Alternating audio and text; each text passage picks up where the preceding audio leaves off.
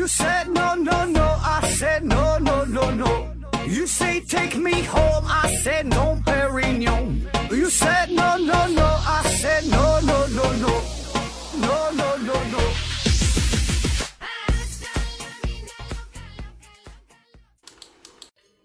拼命探索，不计后果。欢迎您收听思考盒子，还是线上硬广。我们的抽奖活动继续进行，奖品呢是由丁博士公司提供的有机活性炭，可以吸走你所有的烦恼与不愉快，放在车里、放在房间里都行。有兴趣的朋友支持一下。另外呢，随着我们公司的不断壮大，现在呢又有一个新的合作伙伴，叫做美人茶公司。这家公司啊，愿意为我们的节目每期提供五份奖品，就是茶叶呗。大家可能觉得这个茶叶这玩意儿有啥稀奇的？平时呢咱也是总喝啊，但是呢，咱送的这可不一样，咱们送的这个呀叫做美人茶，谁喝了谁就能变得更加漂亮。回到二零四九的刘院长啊，总是以刘亦凡自居。我觉得我喝了这个几杯美人茶之后，我现在也是自我感觉良好。咱们这个思考盒子这个节目这个水平可能一时半会儿追不上回到二零四九了，但是颜值方面啊，我觉得还是有希望的。我估计再喝一个星期以后啊，我就能赶上黄博士了。这个茶叶呀，这里边有红茶、绿茶什么茉莉花茶、普洱茶的，这就全凭个人运气了呗。也期待大家都能够中奖，反正就是玩呗。呃，欢迎大家积极参与咱们的这个活动，同时呢，也是欢迎欢迎各位大企业家呀、大老板呐，与咱们公司呢进行联系，进行的更多的业务往来，也为大家呢提供更多的奖品。咱们呢也是。帮你扩大一下宣传力度，呃，咱现在有个词儿嘛，说的好听点叫双赢，其实就是互相利用呗。反正也没啥正事儿，就是多交一些朋友。呃，总有一些听友啊给我留言，就问我说的，你这节目到底是科学节目呢，还是娱乐节目呢？你看你这节目中经常说一些与科学有关的内容，但是经常呢，你还你你还扯淡，显得不够严肃，不够正经。那对于这个问题呀？呃，我很难给出一个非常明确的回答，但是呢，我可以举一个例子，你一听呢就能明白。前两天呢，我出差去铁岭开个会，然后就坐飞机嘛，就倒时差。第二天早晨起来呀，就已经是十点多钟了，我就迷迷糊糊的，肚子呢还挺饿。然后我和朋友呢就上街，打算找点吃的呗。我这朋友就问我，他说我们是吃早饭呢，还是吃午饭呢？那他这么一问呐，就给我问的有点蒙圈了。可是。仔细想一想啊，我们何必纠结于一顿饭的命名呢？就是你想吃什么就吃什么呗。那比如说大中午十二点的，你就想喝豆浆就吃油条，那你说这个到底是算早饭还是算午饭呢？那在咱东北呢有句话叫“大金链子小手表，一天三顿小烧烤”。那你说这个三顿烧烤是怎么区分这个早午晚饭呢？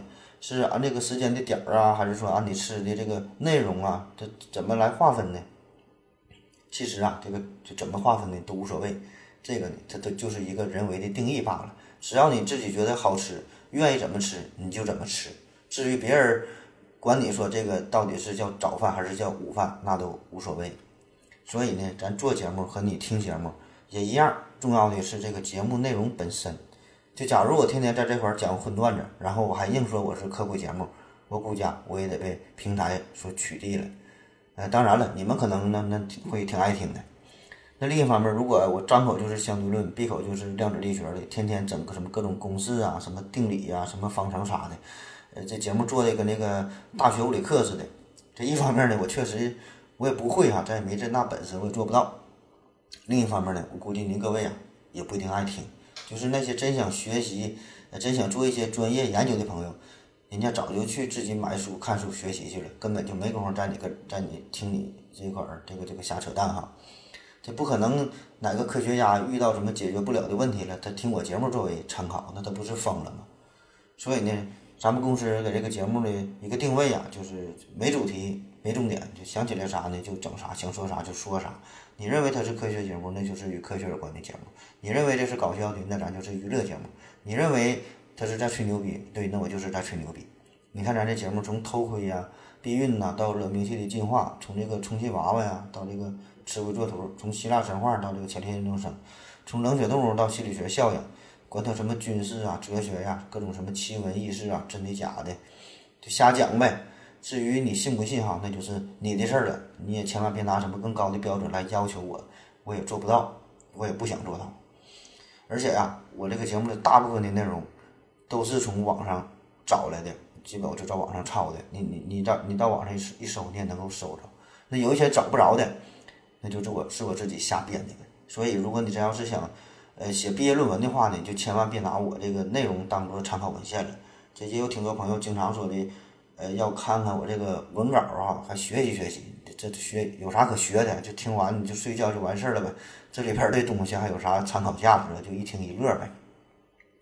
当然了，如果各位要是真要发现咱们节目当中啊有一些明显的错误，有一些硬伤，呃，那我还是十分欢迎各位能够呃指正，能够提出来。咱是该学习还得学习，该进步还得进步。反正我觉得吧，就是这个科学精神和这个娱乐精神这俩事儿啊，并不矛盾，并不是对立的。就我们现在缺乏的不仅仅是科学精神，咱总说咱现在缺乏科学精神嘛。我觉得这个娱乐精神呐也挺匮乏的。你别看现在这个娱乐节目挺多，各种什么短视频呐，呃，各种什么娱乐节目，这个电视哈很多，相声、小品乱七八糟的。但是我感觉这个和真正的娱乐精神差的那是远着呢。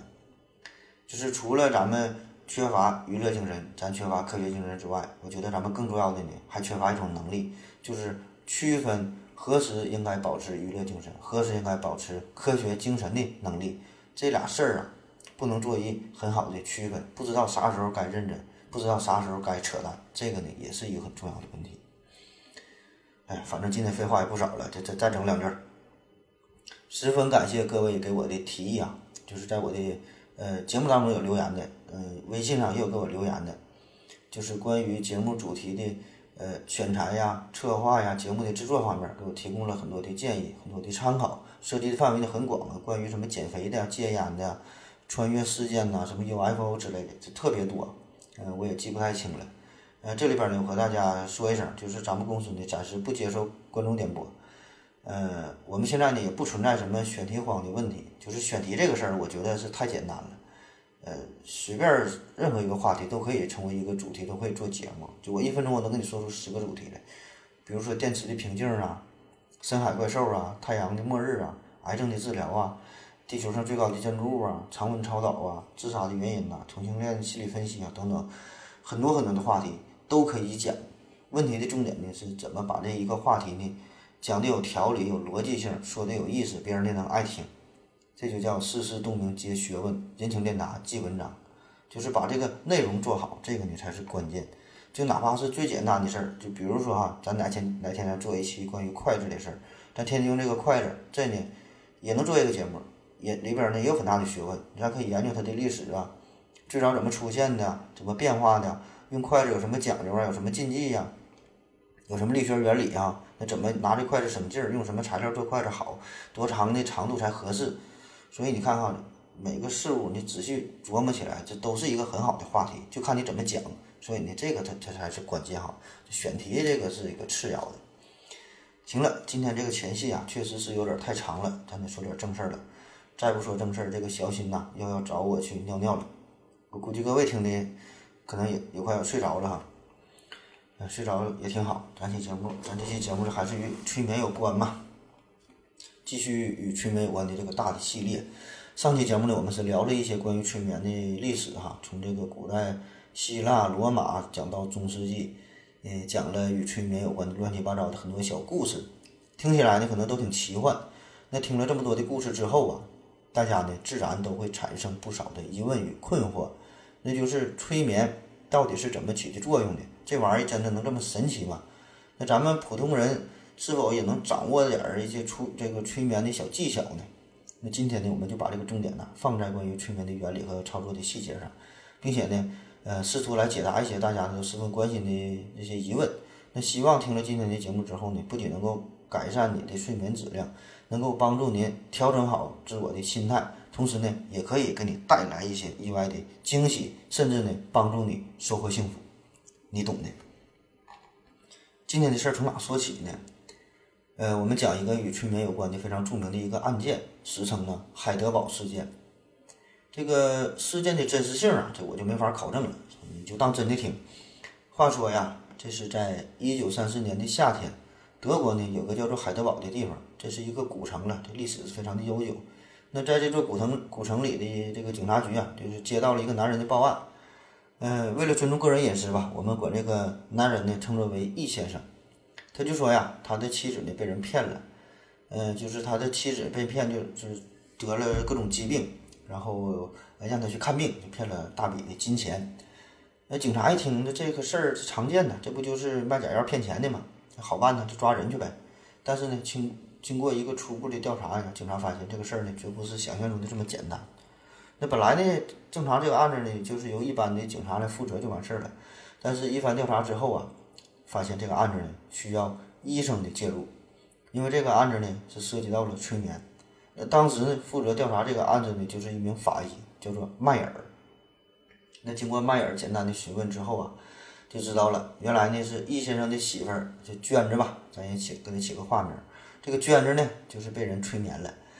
嗯，然后在这个娟子迷迷糊糊的时候呢，那位骗子呢，当然也是一位催眠大师了，就是让娟子觉得自己生病了，就反复的去他那里看病，花了不少钱。可是呢，等他醒来之后呢，对于催眠中的所有这些事儿啊，都忘得一干二净。这个迈尔医生呢，就对这个娟子进行了一个全面的检查，呃，排除了他这个有精神病方面的症状呢，排除了一些身体方面的一个疾患，就是说这个娟子呢是一个正常的人，并没有产生幻觉，也没有刻意编造事实。呃，所有的这个结果呢，确实是由催眠所带来的。这个娟子自己呀，她也提到了，她说她唯一能够记住的就是那个人把手放在她的额头之上，然后呢，她就迷迷糊糊的，后来呢，基本就啥也记不清了。这个迈尔医生啊，也不是吃素的，你别看他是一个法医，他对这个催眠呢也是十分了解。那既然你能用催眠，那咱也用催眠的，也用催眠呗。所以呢，这迈尔医生呢就决定利用催眠技术。来唤醒、来恢复娟子的记忆，进而呢可以找到真正的凶手。那果然，经过了几次催眠诱导以后，娟子就终于终于回忆起了首次与这个罪犯，呃相见的这个场景。他说呀，这个呢还是在他非常年轻的时候，那时候呢还没结婚。那有一天呢，由于他胃部的不适，他就去这个海德堡上的镇子上啊，去请医生治治疗。那在去这个海德堡的途中，在汽车上，那个男人就是与他呢坐在对面，这俩人就开始聊天，随便聊呗，聊起来了。那当娟子说到自己有这个胃病的时候，对面的那个人呐，他自称为 P 医生，呃，他说他呢正好是治疗胃病的专家。等到了这个海德堡车站以后呢，这个 P 医生呢就想请他喝杯咖啡。当时这娟子就觉得孤男寡女的，怪不好意思的，不太好吧，就不想去。可是呢，这个 P 医生呢就提起了他的行李，拉着他的手，非常亲切地看着他，对他说：“好了，我们走吧。”他说完这句话呀，好像有很强大的魔力一般。这个娟子呢就迷迷糊糊的，真的就跟他走了。那从那以后呢，这个娟子就是经常去海德堡车站与这个 P 医生呢进行见面，并且呢接受他的治疗。但是这个娟子呢，无论如何呢也是想不起具体的给他治疗的这个地方了。呃，这个婚后呢，他们呢是仍然呢还有这种往来。这个娟子呢是完全听皮医生的指挥。那由此看来，这个人必然是十分精通催眠的技术，就是不但能够利用催眠支配娟子的行为，同时呢还能够利用催眠使得娟子忘记曾经发生的这一切。然后这个迈尔医生啊就继续使用这个催眠术，希望呢能够使这个娟子呢恢复的更多，呃，唤起他更深的这个记忆。而就在这个治疗过程当中啊，这个时候呢，有一名叫做瓦特的男人因为诈骗罪被捕了。这个人的相貌啊、发型啊、衣着啊、体态的特点呐等等这些特征，都和娟子描述的 P 医生非常的相像，甚至说他的这个诈骗手段呢也是如出一辙。那于是这个迈尔呢就带着娟子去指认，果然这个娟子当场就指着瓦特说：“对，这个人呢就是 P 医生。”可是呢，不久以后啊，这娟子又否认了自己的指认，反复的说呢，我不知道，我记不太清了。而且呢，这个瓦特呢也是极力否认与这个娟子呢相认识。那这样一来呢，就由于证据不足，这个看似马上就要被解决的案子呢，就再次陷入了僵局。迈尔医生哈认为啊，这个罪犯呢对于娟子的这个催眠是一种反复的、深入的一个结果。但是呢，同时迈尔医生他也相信，人呐，只要经历过一次，就绝对不会遗忘这个心理法则。所以呢，在娟子的头脑中呢，肯定会记录着对于这个罪犯的一个印象，只是呢，暂时没法提取出来。于是，这个迈尔对于娟子就进行了更为深入的催眠。那随着这个催眠程度的不断加深，这个娟子的记忆呢也是不断的浮现出来。终于呢，在这个迈尔医生不懈的努力之下，终于把这个罪犯，也就是这个瓦特这个人哈，完全的这个揭示出来了。这个瓦特呢，正是这个皮医生。呃，他在这个娟子婚前呢，就就对他呢进行了反复的深入的催眠，就利用这个娟子在这个催眠状态之中丧失了意识，趁机呢还与他发生了一些不可描述的事情。而且哈，更可恶的是，在此之后，这个瓦特啊，还让这个娟子就是给他催眠之后，让娟子呢去出去卖淫，从中的获利。那在这个娟子结婚以后呢，不能继续去卖淫了，这个瓦特呢又又产生了一个赚钱的办法，就是利用催眠暗示娟子产生各种疾病，并且呢必须在他那里才能治好，进而呢是收取他高额的治疗费用。这个瓦特在声称他治好了。治好了一种疾病之后呢，又暗示他产生另外一种疾病，所以这个娟子就是不得不反复的治疗，没完没了的，那就花了很多钱。那这个时候，这个娟子的丈夫就对此产生了怀疑呗，这不对劲儿啊，这啥家庭啊，天天这么看病。最后呢，就是选择了报警，也就出现了呃之前的开篇说的这个事儿。嗯，当然这个报警这段时候啊，这个瓦特这时候他呢还不还不害怕呢。他也是非常厉害，因为他能操控娟子嘛，所以呢，他就想通过催眠来暗示娟子，就是说她的丈夫呢已经另有新欢，已经出轨了，这样呢，让这个娟子对于她的丈夫就产生一种憎恶之情。紧接着呢，就是利用催眠指使娟子啊要谋杀她的丈夫，呃，但是这个事儿是失败了。那一计不成又成一计，这个瓦特呢又是催眠娟子，暗示呢让她去自杀，这样呢就想毁灭证据。那好在娟子呢，并没有圆满的完成这个任务。那当然了，这瓦特所做的所有的这一切哈，全部呢这个过程都是在娟子深度催眠之后所进行的，而且呢每次完毕之后都暗示娟子必须必须忘掉所有这一切。所以，若不是这迈尔医生通过这种非常深入的催眠唤起他的记忆，也许呢我们永远不会知道这个事件的真相。那警方最后就是根据娟子在深入催眠之后。恢复出来这个记忆，果然是在瓦特的家中收集出了各种各样的证据，呃，甚至呢还找到了许多在场的证人。那在这种证据确凿的情况之下，瓦特就是不得不认罪伏法了。那以上呢，这个就是非常著名的海德堡事件，无论是催眠史啊，还是在犯罪史上，这个都是一个非常经典的一个案例了。那故事说完了，大家可能觉得这个事儿啊，多少是有点儿有点神奇了哈，这不太敢相信，这事儿能是真的吗？哪有那么多真事儿啊？你就听个热闹呗，真假能怎么的？嗯，可是呢，由于由由这个案件呐，我们呃就可以引发出很多与催眠有关的一些思考和问题。所以呢，咱们就是一边试着回答这些问题，一边呢，也就是更深入的了解催眠这个事儿。好了，咱们先先休息一会儿啊。我要跟正南去尿尿，你要不要一起去啊？我也要去。哎，风姐。我要跟正南、阿呆一起去尿尿，你要不要一起去啊？好了，喝了口水回来，我们继续聊。下面呢，我们就是试着回答与催眠有关的这些问题。那先说第一个问题，也是大家最为关心的问题，那就是真的能把别人给催眠了，然后做出任何想做出的事情吗？就像是呃前文中描述的那种。催眠之后呢，进行奸污，甚至呢是让他出去卖淫。那对于这个事儿啊，答案就是几乎是不可能的，或者说是可能性极小极小。像文中出现的这种情况啊，那实在是太少见了。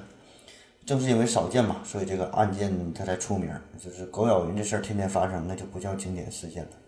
平时啊，咱们看小说、看电影，那里边的桥段呢，都是极为夸张的表演。就像这个红警里边这个尤里的复仇似的，就这个人啊都被控制了。其实呢，这个主要都是为了剧情的需要。那绝大多数这种表演呢，都是呃有事实的成分，这都假的。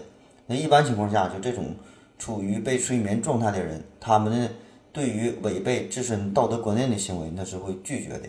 就比如说，你把这人催眠了，然后你让他把这衣服都脱光了，或者说让他去杀人去。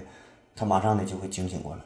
那当然了，如果被催眠这个人本身他就想脱衣服的话，那么在催眠之后呢，正好就是解除了他心理上的一个束缚与防备，直接呢就是激活了他的潜意识。那那你让他脱，他说脱就脱，那可配合你了。你就算是没催眠，他也能借着这个催眠的幌子为自己遮羞，这就和喝多了耍酒疯差不多。有一些呢是演的，有一些呢就是他本身呢就想就想干这个事儿。那他要是本身不想干这个事儿，喝多少假酒呢都不好使，他也不会主动去做的。我们每个人的心里啊，都有一种自我保护的本能，这种本能就是在，呃，你即使被催眠的这种状态之下，它也会发挥一种这个保护的作用。那这个就是存在于潜意识里的，就是一旦有人要求你做出一个违背自身意愿的事情，很快呢就会从催眠状态中苏醒过来。这个就是一种防卫防御的机制，这就像一个呃忠诚的卫士一样哈，守护着你的这个心理。那无论是多么放松的情况之下。要是有人问你，你这个银行密码是多少？你这个私房钱放哪了？这个人马上就会惊醒过来，顺便呢还会抽他两个大嘴巴。那当然了，像前文中提到的这种情况，嗯，为啥能够出现？这个是一种就极端的情况下才会出现的嘛。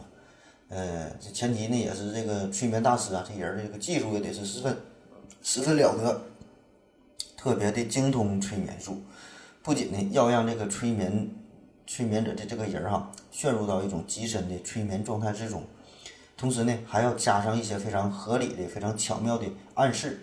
那只有这样，才能避免被催眠者的行为与他自身的观念产生冲突、产生矛盾。这啥意思？你看，在这个海德堡事件当中，那这个罪犯他是具有非常高超的催眠术，这个就不用说了。而这个娟子这个人儿，他呢也是具有高度的呃受暗示性。就是说，相当的配合呗，就容易上当。那在这个事情败露之后，这个罪犯呢并不害怕呀，他不是呃让他杀自己的丈夫吗？那他是怎么做到的呢？他不是说直接就让你杀人，就直接提刀来战哈，想在这个百万军中取上将之首级，那那显然是不可能的。这个罪犯呢，为了达到让娟子谋杀亲夫的效果，事先呢就暗示她的丈夫另有新欢，那这样这个娟子自然就是怀恨在心，想要杀了这个男人。那自然呢，在催眠之后，让他杀人这个事儿，也就是显得顺理成章了。那这样，这个娟子呢，才不会跳戏。当然，在此之前，嗯，咱前面不还介绍了一段，这个娟子被这个罪犯催眠之后进行了奸污，然后还出去卖淫嘛。那这个事儿也不是说做就能做到的，也是在催眠之后做了大量的、大量的铺垫工作，才能得以实施。当然了，这个具体的做法呢，我就不能告诉你了。总之吧，呃，大家就丝毫不用担心，嗯，自己这个一不小心被别人催眠了，然后把那自己的银行卡号、把自己钱都给人家了，甚至是发生一些什么什么事儿。那如果真的有这么高超的催眠的手法，有这么厉害的催眠大师，他还何必就靠这个犯罪去赚钱呢？那这成为一个超级一流催眠大师，本身这工作就能赚不少钱了，早就忙着去各种什么商业机构哈，这个去赚钱去了，赚钱法多了去了。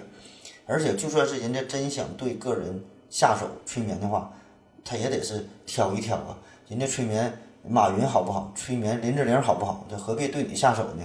你那么穷，你还那么丑，你有什么好害怕的？当然了，如果各位真的要是呃选择催眠作为一种治疗的话，就是或者是咨询一些心理医生的话，呃，建议你呢还是去那些相对正规的机构。嗯，对于这些正规机构里的催眠师来说吧。对人家还是有一种这个，呃，道德有一种底线的，就是一个基本的素养还是有的，而不像一些非正规的催眠师或者催眠机机构哈，那就不好说了。而且呢，在进行这个催眠之前呢，最好是对这个催眠师进行一个初步的一个了解，一个认知，这样呢，对自己呢是一个保护，同时呢，也非常有利于对于催眠师产生一种信任感，这样呢，才能够更好的进入到催眠的状态。否则呢，你本身你就不相信他，七个不服八个不忿的，还总担心这催眠师摸你大腿，那你根本就没有办法被催眠了。第二个问题就是这个催眠是不是就是等于睡觉呢？这催眠和睡觉这二者有啥区别呢？这个呢就直接给出答案了。这催眠和睡觉啊完全是两回事儿。上期节目咱也说了，这个催眠呢不能按照字面上来理解，嗯，就是说加速睡眠啊，不能这么理解。虽然表面上。这个睡眠看起来和睡觉差不多，但是呢，被催眠者和催眠师之间呢，仍然保持着非常密切的一种感应关系。他的潜意识活动呢，是在催眠师的引导和帮助下，呃，完成的进行的，然后呢，进一步的发挥更多积极的作用。那咱举一个十分不恰当的例子，睡觉呢就相当于这小学生下课，就你的潜意识啊，在操场上一顿乱跑，而这个催眠时候呢，这个就相当于这个催眠师呢就是一个领航员呐，他在前边领跑，后面呢跟着这个潜意识非常的有规律的进行活动，所以在这个催眠状态之下呀，人们甚至比这个平时的这种状态更能够集中自己的注意力，处于一种异常清醒的意识状态。这个时候，你的大脑思维呢，可能反而会更加的清晰。这个时候呢，你也会跟呃非常全身心的投入到与这个催眠师的交流当中，完成呢他的指令。而这个在这个睡眠状态当中，那就根本没有什么意识，没有什么注意力可言了。这个研究也指出了，嗯，在这个催眠的时候啊，这个脑部的血管的血流的变化呀，什么基础代谢率呀，什么呃快速眼动睡眠哈等等吧，很多这些硬性的指标和这个睡觉哈也是有着非常明显的区别。那睡觉这事儿，大家可能都睡过，没有什么稀奇的。但是大多数人可能没有呃这种经历，就是被催眠师正经催眠的这个体验。那我给你举一个例子，呃，你就能切身的明白这二者的区别了。就比如说你开会的时候，领导呢在台上呢发布精神，或者是你坐在公园里边等人儿，或者是你坐车的时候感到十分无聊，那么这些时候你的思维呢就会转移到其他地方。也许是突然想到一个有趣的事儿啊，或者是思考一个什么问题呀，这时候你想的特别的专心，你就很容易进入到这种高度集中的状态，处于一种忘我的境界，就不知道自己在哪儿了，也不知道自己是谁了，这些事儿呢全都忘了，甚至意识不到自己身体的存在，就非常专心思考的一个事儿。那这个时候这种体验就非常类似于催眠的境界。那这时候哈，你前面领导在那讲话呀，周围人谈话什么这些，你完全都听不到，但是你还能控制自己的思想，那这样呢，就是相当于是催眠。嗯，而这个睡觉啊，睡觉那就不一样了。你想想，在你催眠的时候，这种状态的时候，如果你领导点名了，或者是汽车广播这个到站了，呃，你很可能就是从这种催眠状态中呢觉醒过来。而真要是你睡得非常踏实的时候，睡觉之后，那这些呢，你根本就什么也注意不到了。嗯，下一个问题，也是一个非常常见的疑问，就是每个人都可以被催眠吗？其实理论上啊，绝大多数的人呢是都可以被催眠的。那我看到一个统计数据，说百分之九十五以上的人都可以被催眠。当然，对于这个数据啊，我也是抱有怀疑的态度。我也不知道他是怎么统计的，到底是到底是统计了多少人？嗯，到底达到什么程度算是被催眠？反正不管怎么说吧，就是。嗯，多数人嘛都是可以被催眠的。那至于每个人是否真正能被催眠，这个事儿啊，因为这个人和人之间它是千差万别，就每个人的教育背景不一样，知识水平不一样，每个人的理性的程度啊，感性的能力呀，这个语言理解能力呀，脾气性格等等，这都不一样。嗯，就像是很多人很容易受到暗示，容易被骗。那有些人呢就相对更加理智一些，不容易被别人的思维呢带带带跑啊。那可以说，这个每个人的这个心理啊，都像是一座城堡一样，这个堡垒的这个坚固的程度呢，它是不一样的，所以攻克的难度自然的也就不一样。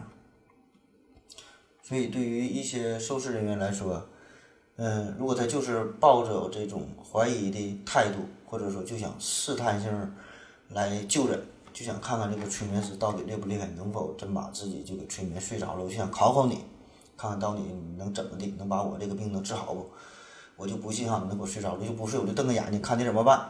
那如果你真要是抱着这种心态的心态的话，那么十有八九呢你是不可能被催眠的，因为这个催眠的一个重要前提就是你得信任这个催眠师，同时呢你也得是十分愿意去配合催眠师把你进行催眠了。当然这玩意儿也不是完全绝对的，你有的时候呢就有一些催眠高手恰恰呢就可以利用这种人对于催眠的不信任和这种抵抗。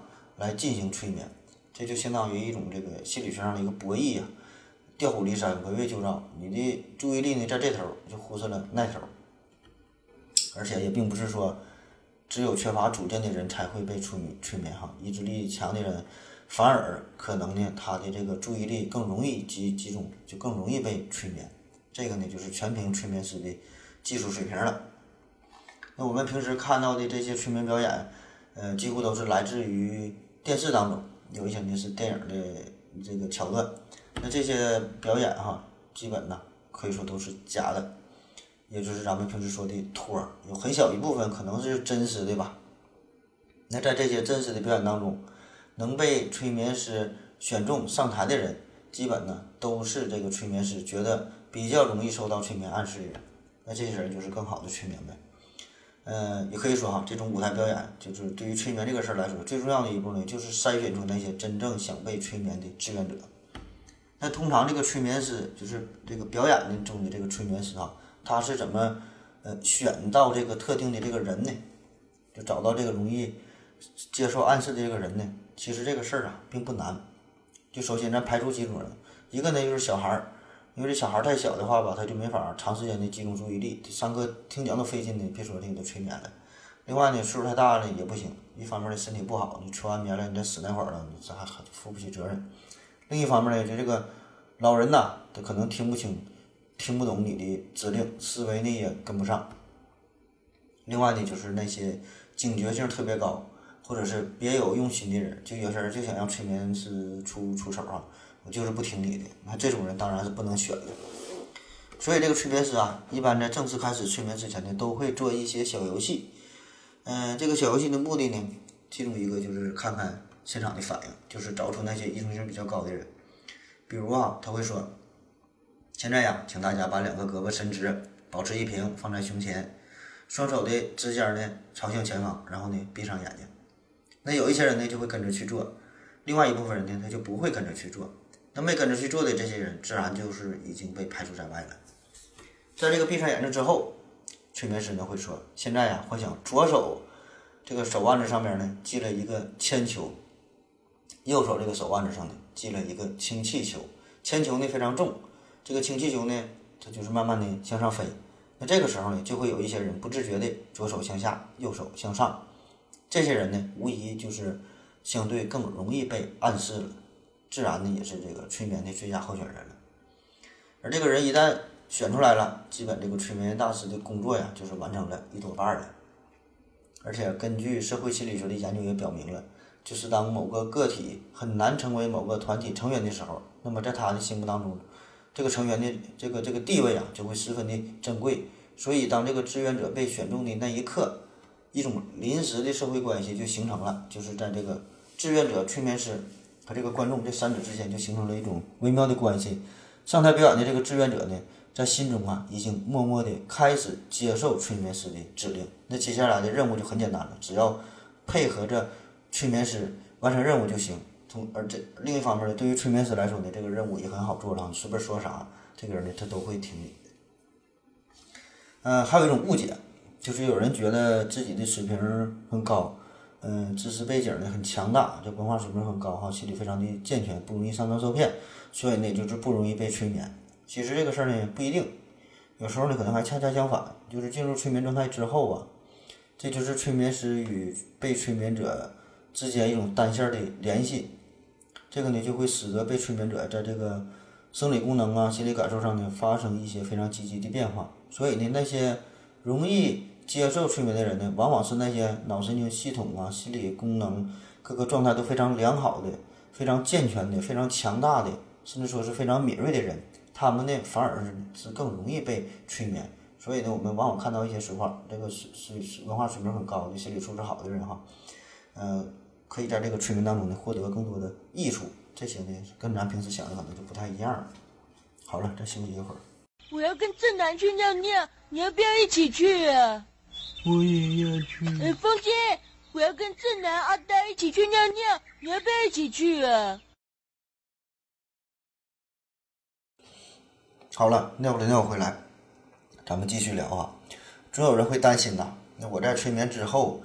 如果我永远也醒不过来，一直都保持在这种被催眠的状态，这可咋办呢？我们前面已经说到了，潜意识啊，它呢是控制着人的记忆、感官、情绪、感受等等这些，就是我们无法直接察觉到的，更无法呃直接控制的深层次的东西。那在这个催眠过程当中呢，人的潜意识就被打开了，催眠师呢就可以在你的潜意识被打开的状态下与你呢进行交流，这呢就是绕过了理性的围墙，直接呢接触到你内心最深处的这种情绪和感受。同时呢，处于这个催眠状态之下嘛，你就很容易受到这种暗示，所以呢，这个催眠师呢就可以通过一些特定的语言，把非常积极的想法直接植入到你的潜意识当中，让你在潜意识层面呢就更容易接受这些内容。这个呢就是催眠的过程。那在这个过程当中，这个催眠师和被催眠者就保持着非常密切的感应的关系，所以看起来这个催眠者好像什么都不知道，但其实呢，他一直呢都与这个催眠师是呃进行着潜意识层面的密切的一个沟通和交流，在与外界呢是保持着联系。那自然的在这个催眠完成之后，只要这个催眠师发出唤醒的指令，自然的就会很容易醒过来了。那当然，就算是不把你唤醒，任其发展下去。就让你继续保持这种催眠的状态，也也没有什么大不了的事儿，顶多呢就是，呃，进入到这种自然的睡眠状态。那等到你这个充分睡眠之后，被催眠者呢就很自然的你就醒过来了，也不会有什么不良的后果。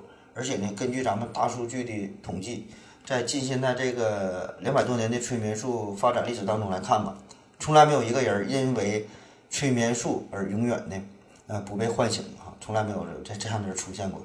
所以呢，各位，呃，如果有被想被催眠的这个想法，可以大胆去做，这个不用特别的担心。而且被催眠这种状态之下，一般都是非常的轻松、非常的舒服，甚至呢是不愿意醒过来，好好的睡上一觉。这个等到睡饱之后再醒过来，这种感觉呢也很好，这就直接原地满血复活了。那我们之前呢，刚刚你介绍的这么多，都是对于人的催眠。那么问题来了，能不能把动物也催眠了呢？那不知道各位是否看过央视有一档节目叫做《挑战不可能》，其中有一集啊，就是一个小女孩号称可以催眠动物，把一堆小动物都给干躺地上了，什么小狗啊、小鸡呀、兔子啊、青蛙呀、蜥蜴呀都不在话下。我估计挺多人应该都看过，就是这个小女孩啊，抚摸几下小兔子，摸摸它的脑袋，再和它说几句话，这个小兔子就就安静下来了。嗯，然后它就突然快速的。把它就是后仰翻过来，哎，再轻轻地摸几下它的耳朵这个地方，这小兔子呢真的就躺下就就不动了，感觉呢就像被催眠了一样。那这个到底是咋回事呢？这个动物是不是被催眠了呢？答案是根本这就是扯犊子。首先我们要明确一下，就是这个动物哈，这这被所谓被催眠的这些小动物根本呢就不是睡着了，因为咱们可以想一想嘛。这个动物睡觉的姿势和人可能不太一样嘛，对吧？你想一想，动物它怎么睡觉的？这里边的学问可就大了，因为每种动物它的睡眠姿势可能都不一样。比如说这个马，它是站着睡觉的；蝙蝠呢是倒立睡觉的；鱼呢是睁眼睛睡觉的；海豚呢是睁一只眼闭一只眼睡觉的。而这个动物当中，能像人类这样，就是脑袋枕着枕头，面朝上，敞着肚皮平躺着这么睡觉哈，用这种方式的动物，好像呢还真不多。那这个小女孩儿催眠这些动物当中，呃，蜥蜴可能咱们平时没咋见过，不太熟悉。但是这个猫猫狗狗的，谁都见过，对吧？那你请问，那你家那猫和狗是怎么睡的呢？是像人类这样睡睡觉吗？就是肚肚皮朝着天，这么仰个躺着。所以说哈，呃，表演当中啊，这个根本就不是一种动物正常的睡眠的姿势，自然的它们也不是进入了正常的睡眠状态。而且我们刚才也也介绍了。催眠过程啊，这是一个心理暗示的过程，需要呢语言的沟通交流，情感上的一个暗示，需要呢，呃人与人之间的这种联系，这种表达。那不只是说，呃像那个你跟动物说说两句，这个小宝贝儿快快睡，梦中会有我相随哈，说这么简单几句话就能睡着的。而且我们人类与动物之间呢，构建的所谓的交流，这个呢更多的只是一种条件反射罢了。那不信你可以试试。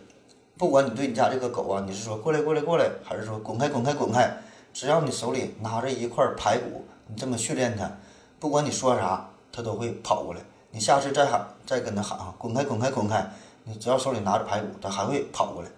那当然了，如果你这么训练你家的狗，这个大家呢不会觉得狗有病哈，而是会觉得狗的主人有病。所以呢，我们通常还是按照我们人类的思维方式、语言表达习惯。对狗说话，那实际上呢，这个并没有情感在里边，只是一种条件反射。那么这个小女孩到底是怎么做到的呢？我分析啊，查了网上的一些资料，呃，概括起来吧，主要有这么三方面的原因。第一呢，这个就是一种人为训练的结果。呃，有一些小动物，就是比如说这个小狗吧，这训练的就感觉很有灵性啊。那咱们看一些小视频也有，这主人一比划开枪的动作，这个小狗呢可能就会很配合，就呃倒在地上就假装装死啊。当然这个，嗯，我们说的这个小女孩这个表演可能不是这种原因。那另外两种原因呢，一个就是压迫动物身上一些关键的血管儿，那你压迫这些部位之后，这个这个血管儿啊，呃，这里边的血液循环流通不畅，这样呢就可以引发短暂的脑缺血发作，脑大脑缺血缺氧，这样呢就是造成了暂时的一种昏厥的状态，就会出现这种所谓的催眠的假象。第三呢，就是动物一种这个生理性的反应，一种本能，一种自我保护，就是当它们感觉到自己将要有生命危险的时候呢，就会进入到一种假死状态，这样呢就是可以欺骗捕食者，看起来呢就像是睡着了一样。那其实呢，这个和催眠它也完全是两码回事儿。当然，一个五岁的小女孩啊，可能她根本不会想到这么多。嗯，他也不知道背后的什么这什么这些原理这些事儿，他可能真就觉得这个小动物挺可爱的，用自己的爱心把这小动物哄睡着了，觉得呢是做了善良的事儿，挺好玩儿。那实际上这种操作呀，对动物的这个身体还是有挺大的影响的。那我也不知道他这里边的他的这个家大人呐，他这个是怎么想的，到底是故意的呢，还是故意的呢？反正这个家大人就是，呃，肆意的吹捧呗。然后电视台呢也是为了赚取收视率，嗯，瞎他们宣传呗哈，炒作呀、造假呀，瞎鸡巴整，反正就会这么回事儿吧，我也管不了。嗯，行了，呃，说说咱们日常生活中的事儿吧。就是在咱们日常生活当中啊，其实催眠这个现象一点儿呢也不少见。就是咱们节目中说的这些事儿，好像离我们生活很远，其实呢并不是这样。可以说呀，我们每天都生活在一个被催眠的世界当中。我们每天面对的人，我们每天，嗯，都在把别人催眠，同时呢，也是被别人催眠。只是呢，很多时候呢，我们没有意识到，而且这个催眠的过程也是有长有短，催眠的程度呢，也是有深有浅。比如说，你读到一本挺好的小说，或者是看了一部挺好的电影，那你就会有非常强烈的代入感呐。这个呢，也可以说一种催眠。那你听音乐会呀，看演唱会呀，完全沉浸在音乐当中，这个呢，也是一种催眠。有时候甚至你读了一首小诗，或者是看到一幅画，深深的被吸引了，这呢也是一种催眠。那哪怕是非常短暂的两两三秒钟，这也是呢进入到了一种催眠的状态。再比如说两个人相爱了哈，一见钟情，这也是催眠。卖保健品的、做广告的、传销的这些呢，也都是利用了催眠的原理。我有时候啊，就是去博物馆溜达瞎瞎看呗哈，反正看不懂。有时候就看这个古代的这大锅呀或者大盆之类的，具体叫啥咱也说不上来名儿啊。反正都是好几千年以前的了，上面写的这个字儿，反正咱也不认识，就不明白，就凑热闹呗，瞎看。但是我就感觉哈，有的时候就真是被这个东西所吸引住了，这个思维啊就会跟着眼前的这个容器，可能呢就是回到了几千年之前，幻想着当时的人呢是怎么做饭呐，怎么烧火呀，怎么吃饭呐，幻想这个情景。那这个时候，身边的这些吵闹的声音甚至都听不到了，感觉自己眼前的这个视野呀，就是变窄了。我觉得这个呢，也是一种催眠的状态。就在咱们平时的生活当中啊，还真就有一个与催眠有关的事儿，这个还得是挺值得注意的，叫做公路催眠。那如果大家有过下午两三点钟跑长途的经历，呃，应该呢不会陌生，就是这种长途驾驶加加上的非常单调的汽车的马达声。道路上呢，再没有这个红绿灯啊，这个来往的车辆也很少。漫长的旅途哈，这个就是一个极佳的催眠的环境，很容易让人入睡。所以这个呃高速公路啊，很长的道路呢，它不会修的特别直，有时候呢，甚至会故意加上几个弯儿，也会在这个路面上啊画上各种线，并且呢，时不时的在路的两边呢立上醒目的大牌子，也是起到了提示的作用。有的呢还打一些非常有趣的广告，那这些东西一个重要的原因呢，就是避免让这些老司机进入到催眠的状态，就是提醒大家呗，安全第一。现在咱各行各业呀，也都离不开催眠了，只不过呢，我们平时不这么叫，有的呢叫洗脑，有的呢叫营销，有的呢叫宣传。其实呢，背后都是利用这个催眠暗示的原理在里边儿。现在很多广告也是，就是反复的刺激，就一句话来回说，来回说，让你听到吐为止。这个呢也是催眠常用的一个手段。成功运用这种暗示的技巧之后，那就可以让原来对这个东西根本不感兴趣的人，也会呢乖乖的去掏钱。嗯，再说说几个非常著名的催眠的人哈，不是催眠大师，但催眠的很厉害。比如说希特勒，他呢就是绝对是个催眠大师。他的这个演说呀，那是非常的有煽动性，非常的有影响力。可以说他的这个演说的过程就是一个非常经典的催眠的表演。他甚至可以让整个国家呀都进入到一种集体催眠的状态，做出那些近乎疯狂的事儿。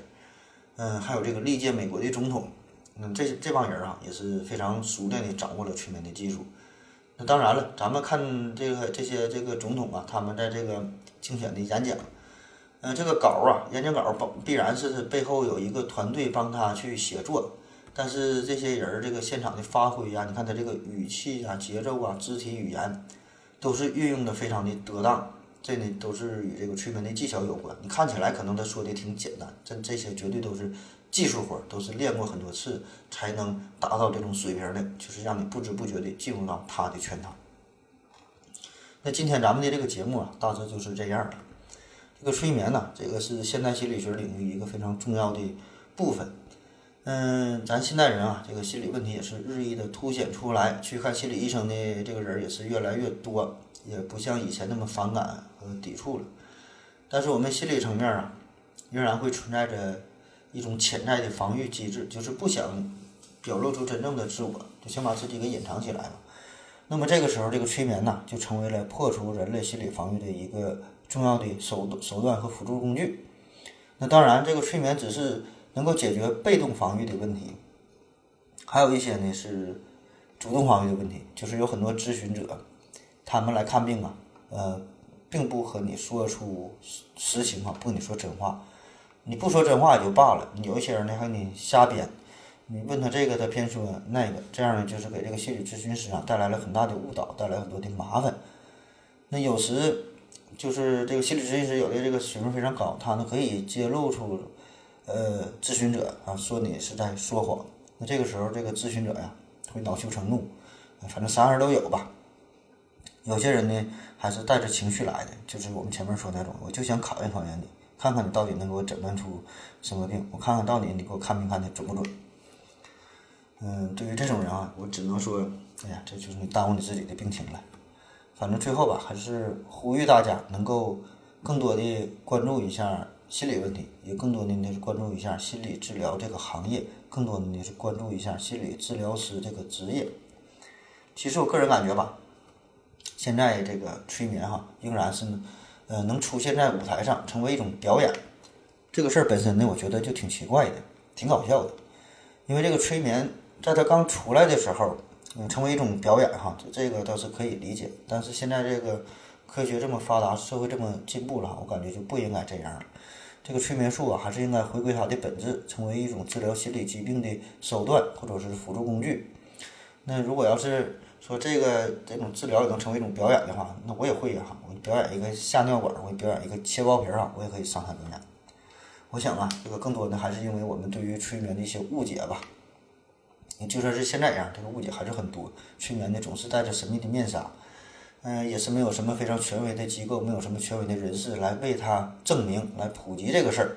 所以呢，我们更多呢是带着一种好奇的这种观点去观看。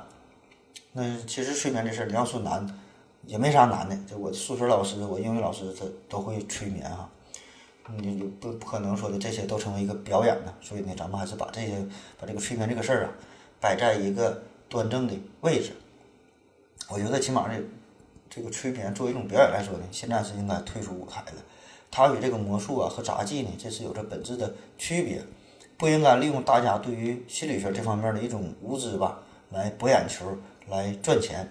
这个催眠术绝对不是娱乐，呃，也不是一种猎奇的表演，更不应该呢刻意的去渲染它的这种神秘的色彩，呃，弄得挺诡异、挺奇幻，嗯，挺玄乎的哈。这个我觉得是不对的哈。这个你引导的方向呢就是错误的。所以呢，我觉得还是应该强调一下这个催眠术在医学领域的应用。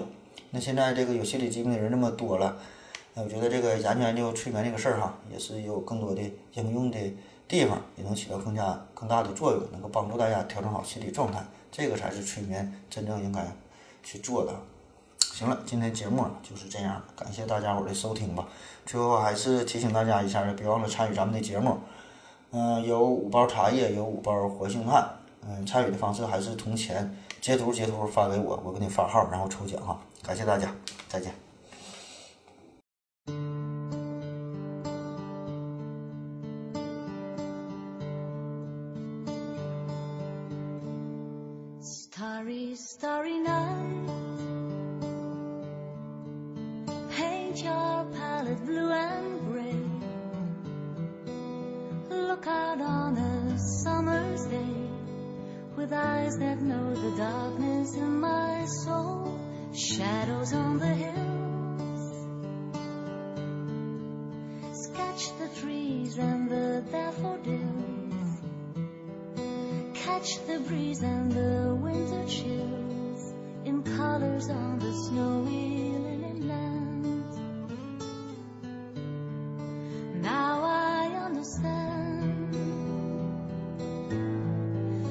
You try to say to me, how you suffered for your sanity, how you tried to set them free. They would not listen, they did not know how. Perhaps they'll listen now. Starry, starry night. That brightly blaze. Swirling clouds in violet haze. Reflect in Vincent's eyes of china blue colors changing hue. Morning fields of amber grain, weathered faces lined in pain are soothed beneath the artist's loving hand. Now what you try to say to me, how you suffered for your sanity, and how you tried to set them free. They would not listen, they did not know how.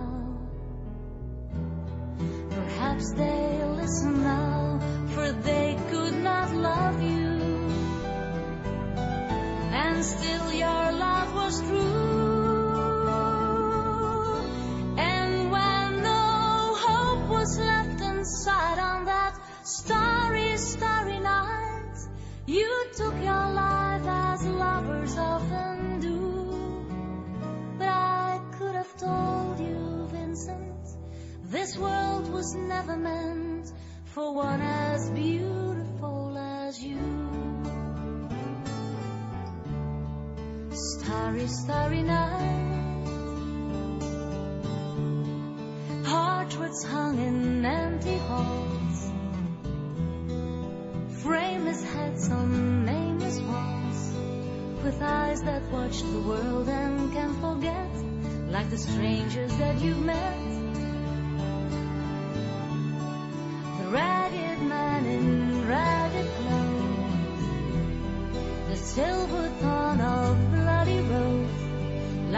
Crushed and broken on the virgin snow.